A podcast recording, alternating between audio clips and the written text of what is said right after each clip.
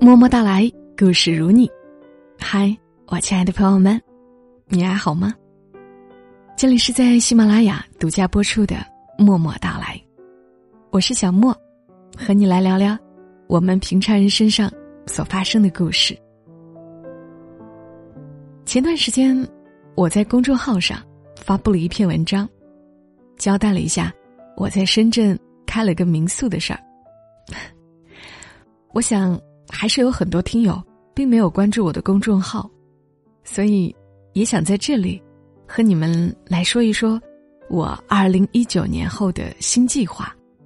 因为今晚的故事很有可能以后的很多故事都会和这个新计划有关。在二零一六年的时候，我就曾经写过一篇文章，我说这两年我总是想要去开个客栈，流行一点的说法应该叫民宿。我想象中的客栈一定要有个院子，不求大，但一定要有，如果能够靠山而居就再好不过了。院子里种两棵果树，有棵是无花果，另一棵就无所谓了。前面是院子，后院儿最好是菜园子，春割韭菜，夏吃黄瓜，秋有芹菜，冬拔萝卜。当时写下这些话的时候，我以为开民宿是个很遥远的事情，毕竟开一家民宿要投入不少的钱，要告别原有的很多生活习惯。没想到二零一八年的最后一个周末，来深圳观湖村玩了一趟，就决定接手了海边的一栋小小的民宿。当然也不是我突然变成了有钱人，而是这栋小房子投入不算大，在能够承受的范围内。虽然和周边有一些又大又豪华的还特别有格调的房子比起来是老旧了些，但还是很温馨的。蓝白的小房子，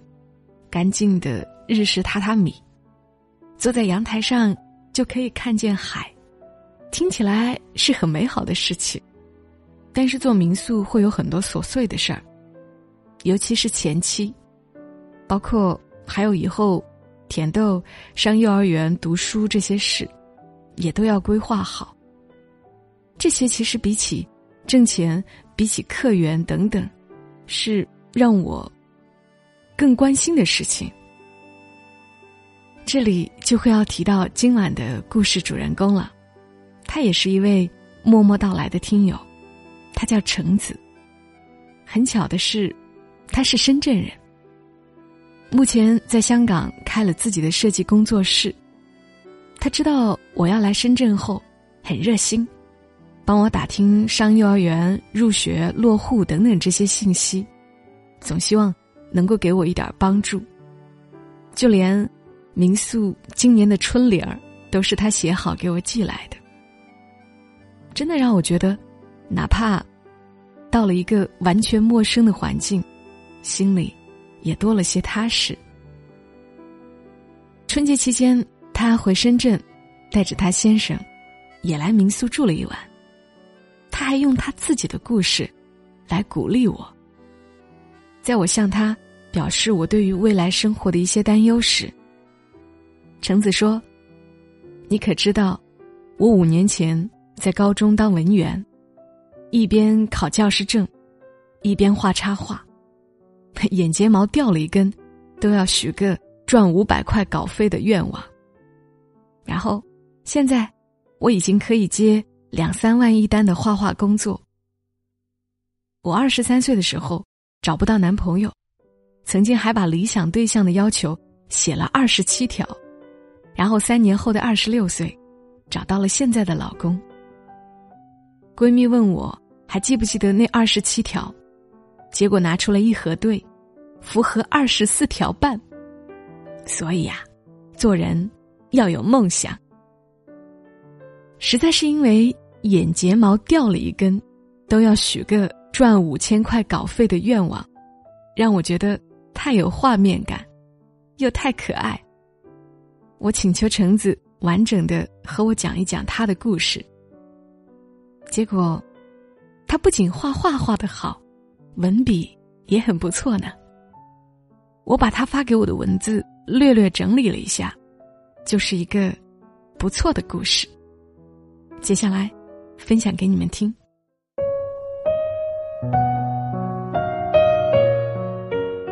很久很久以前，橙子三四岁的时候，就开始相信有圣诞老人，所以每年圣诞节都许下愿望，许愿想要什么礼物。神奇的是，基本上每年的圣诞礼物都是他最想要的，比如樱桃小丸子的贴纸、遥控车、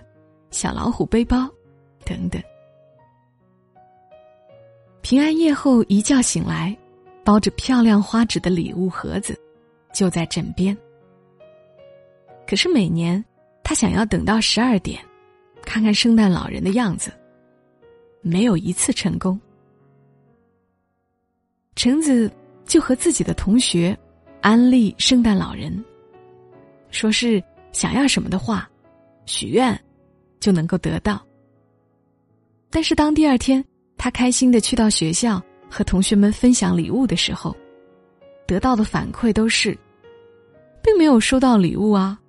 或者礼物不是我想要的。但这些都不能阻止他一如既往地相信这个圣诞老人的存在，也仿佛觉得自己有某种神奇的能力，可以通过脑电波召唤圣诞老人腾云驾雾来给自己送礼物。等到中学时期，圣诞老人的谎话早已被外婆拆穿。外婆说，其实每年都是你爸妈给你包好礼物放在床头的，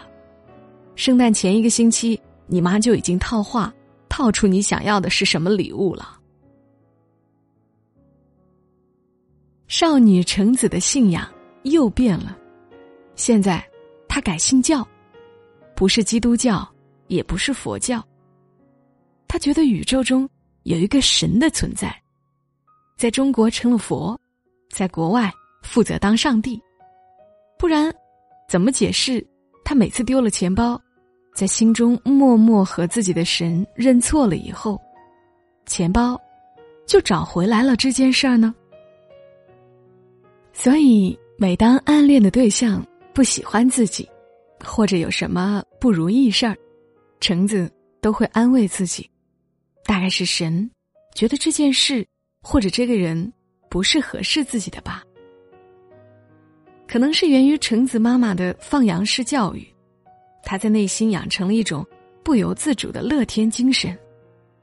其实橙子的成长也不是一直都那么顺利的，他经历过爸爸欠债百万，家里还有人上门讨债，父母离婚，妈妈到处托人打官司，这些糟糕的事儿。挨过了冬天，他又不由自主地开朗了起来。刚上小学，每次考完试，橙子会兴高采烈地跑回家，妈妈问他考得怎么样啊，他会满面笑容地回答，妈妈，我都做完了，肯定考得不错。结果可想而知。等到许多年以后，和自己的老公聊起学生时期，橙子才知道，如果问一个学霸考得怎么样，学霸往往会回答还 OK 吧。橙子的学生时代算不上是多姿多彩，她相貌平平，成绩平平，家境平平，再加上高中时代正值家庭危机，那几年个性阴郁，只有寥寥几个好朋友，所以他其余的时间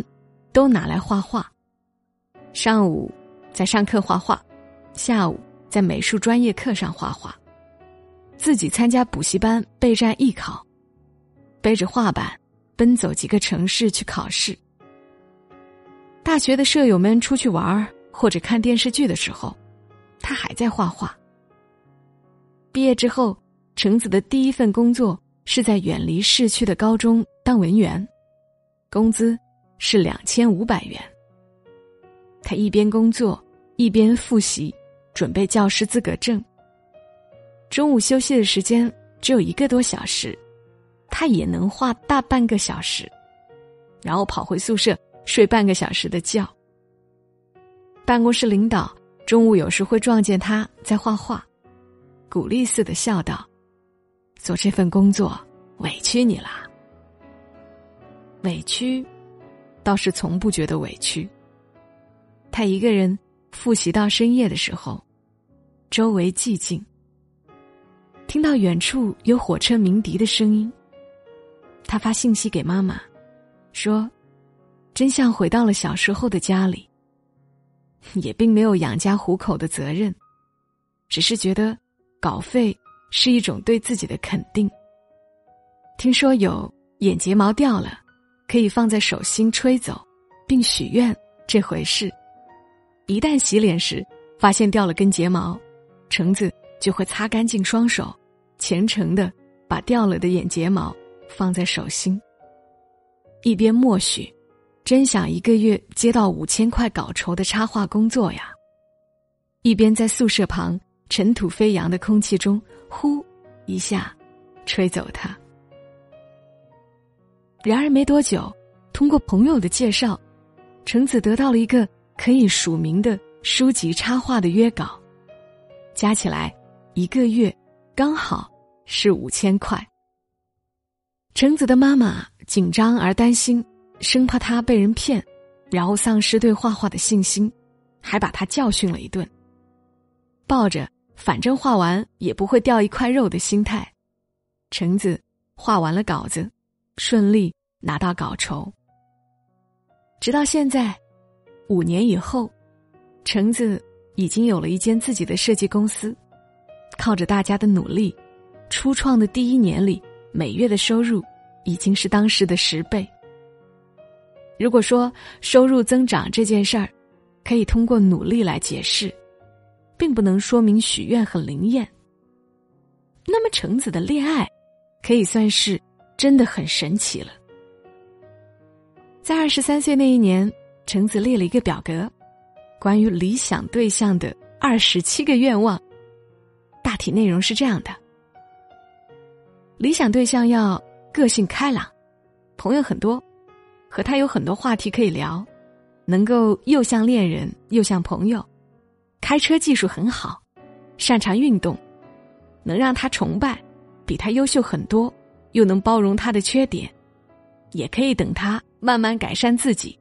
身高一米七五以上等等。总之是一堆看起来不太切实的要求。她还发给自己的闺蜜一起探讨。橙子妈妈有天下班回家，无意中说起，说同事的女儿找了一个在香港工作的男友呢，挺羡慕的感觉。她立刻把这张表拿给妈妈看，还说：“妈妈，你放心吧，我以后一定会找个更优秀的男友。”橙子妈妈在心里默默笑她，心想我还是不要打击他好了。然而当橙子和小周在一起之后，他的妈妈开始真的对他的神力有点半信半疑了。小周可以算是非常的优秀了，大概是谁家的妈妈有这么一个儿子都会开心到笑醒。从幼稚园开始一直是年级第一，大部分时间都名列前茅。据说小学时候他暗恋同一个补习班的女生，帅气的直接把人家妹子的升学志愿表拿来抄了一遍，看也不看。回去他妈妈看了他填的学校，说：“你干嘛不填区域排第一的学校？哎，算了，反正也是第一级别的英文学校。”小周并不担心自己的成绩，而是担心他暗恋的对象能不能通过考试。后来，小周毫无悬念地读了港大法律系，又顺利入职投资银行，成为了橙子认识的人中唯一一个工作第二年就年薪百万，并且靠自己的能力在香港买房的年轻人。而且小周内外兼修，德智体美劳全面发展，不仅擅长网球，还会滑雪、冲浪，还可以在橙子精心布置餐桌后端出一盘闪着光的脆皮烤鸡。所谓出得厅堂下得厨房，不外如是了，连橙子的妈妈也要笑醒。橙子和小周是在交友 A P P 上认识的，准确的说是一款外国交友 A P P。 因为听留学归来的朋友说，上面真的能认识到聊兴趣爱好还有素质不错的人。在聊了两句互相添加微信了之后，两个人就在对方的好友列表里当起了僵尸粉。到后来橙子开始玩户外运动之后，同样也玩户外运动的小周才在朋友圈里互相搭讪了起来。直到小周到橙子工作的城市出差，顺便帮他代购，才正式见了面。接下来的剧情不外乎是两个人约出门拍照、打球、逛博物馆。一直以来默默积累的小爱好发挥了作用，小周不仅惊讶于橙子的球技不错，喜爱运动，在过去的口语练习还有谷歌翻译的帮助下，小周甚至以为橙子是在国外念过书，客气地夸赞他比自己讲的还要好。在一起之后的两个人常常聊天，聊到半夜一两点钟。橙子和小周在一起的第一年其实是异地恋，好像没有知乎问答里的那些艰辛，两个人都对异地恋充满着自信，正能量满满的一起度过了。虽然相隔一千多公里，但是每天都过得快乐又充实。橙子笑着说，关于两个人异地恋的时候都做些什么，这种问题也可以回答一篇。他们俩常常一起跑步，一起跑步的意思就是下班差不多到家之后，两个人约好时间，换好衣服，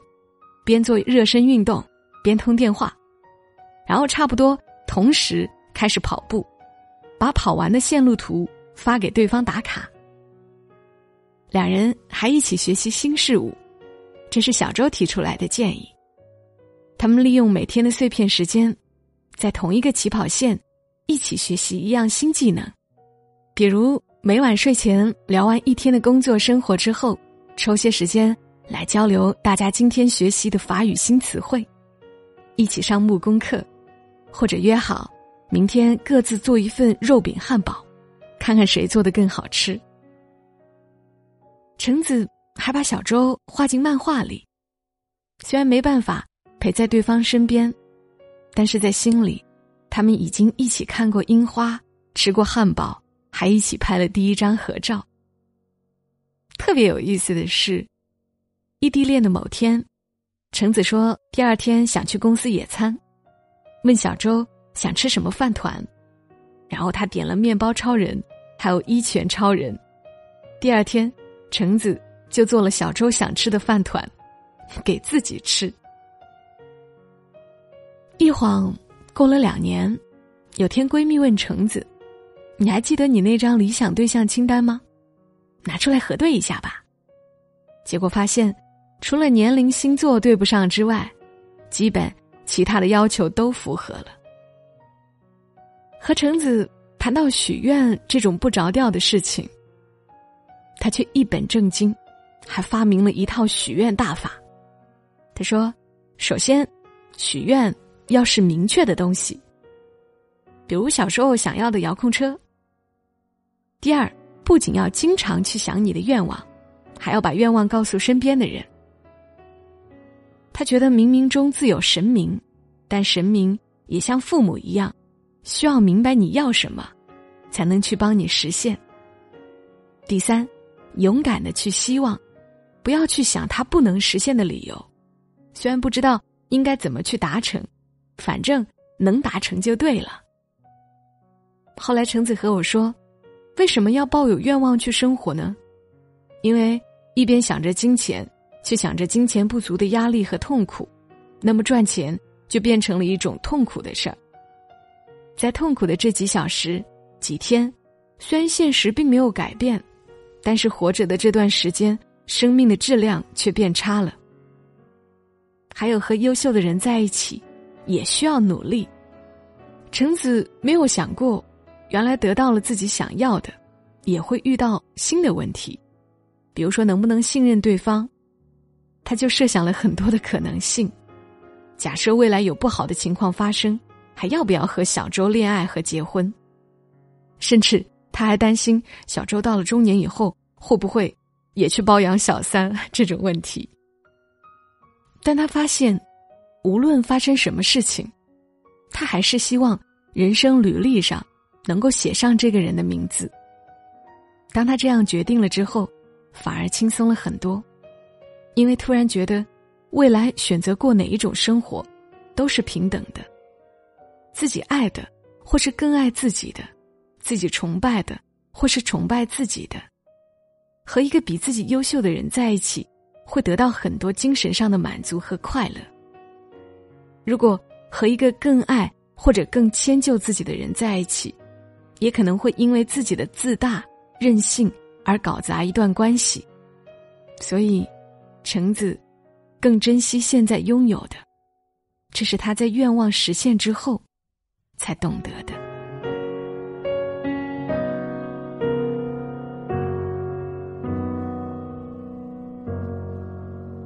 橙子的故事有点长，但是我不愿意放过任何一个细节，基本上他跟我讲的我都和你分享了出来。因为我觉得橙子对待梦想，对待感情，还有他和小周那种积极的欣欣向荣的状态，真的很值得我们学习。当我坐在电脑前整理橙子通过微信给我发来的他的故事时，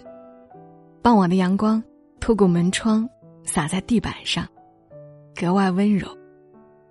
橙子的故事就如同这阳光，让人心情明朗。要想梦想成真，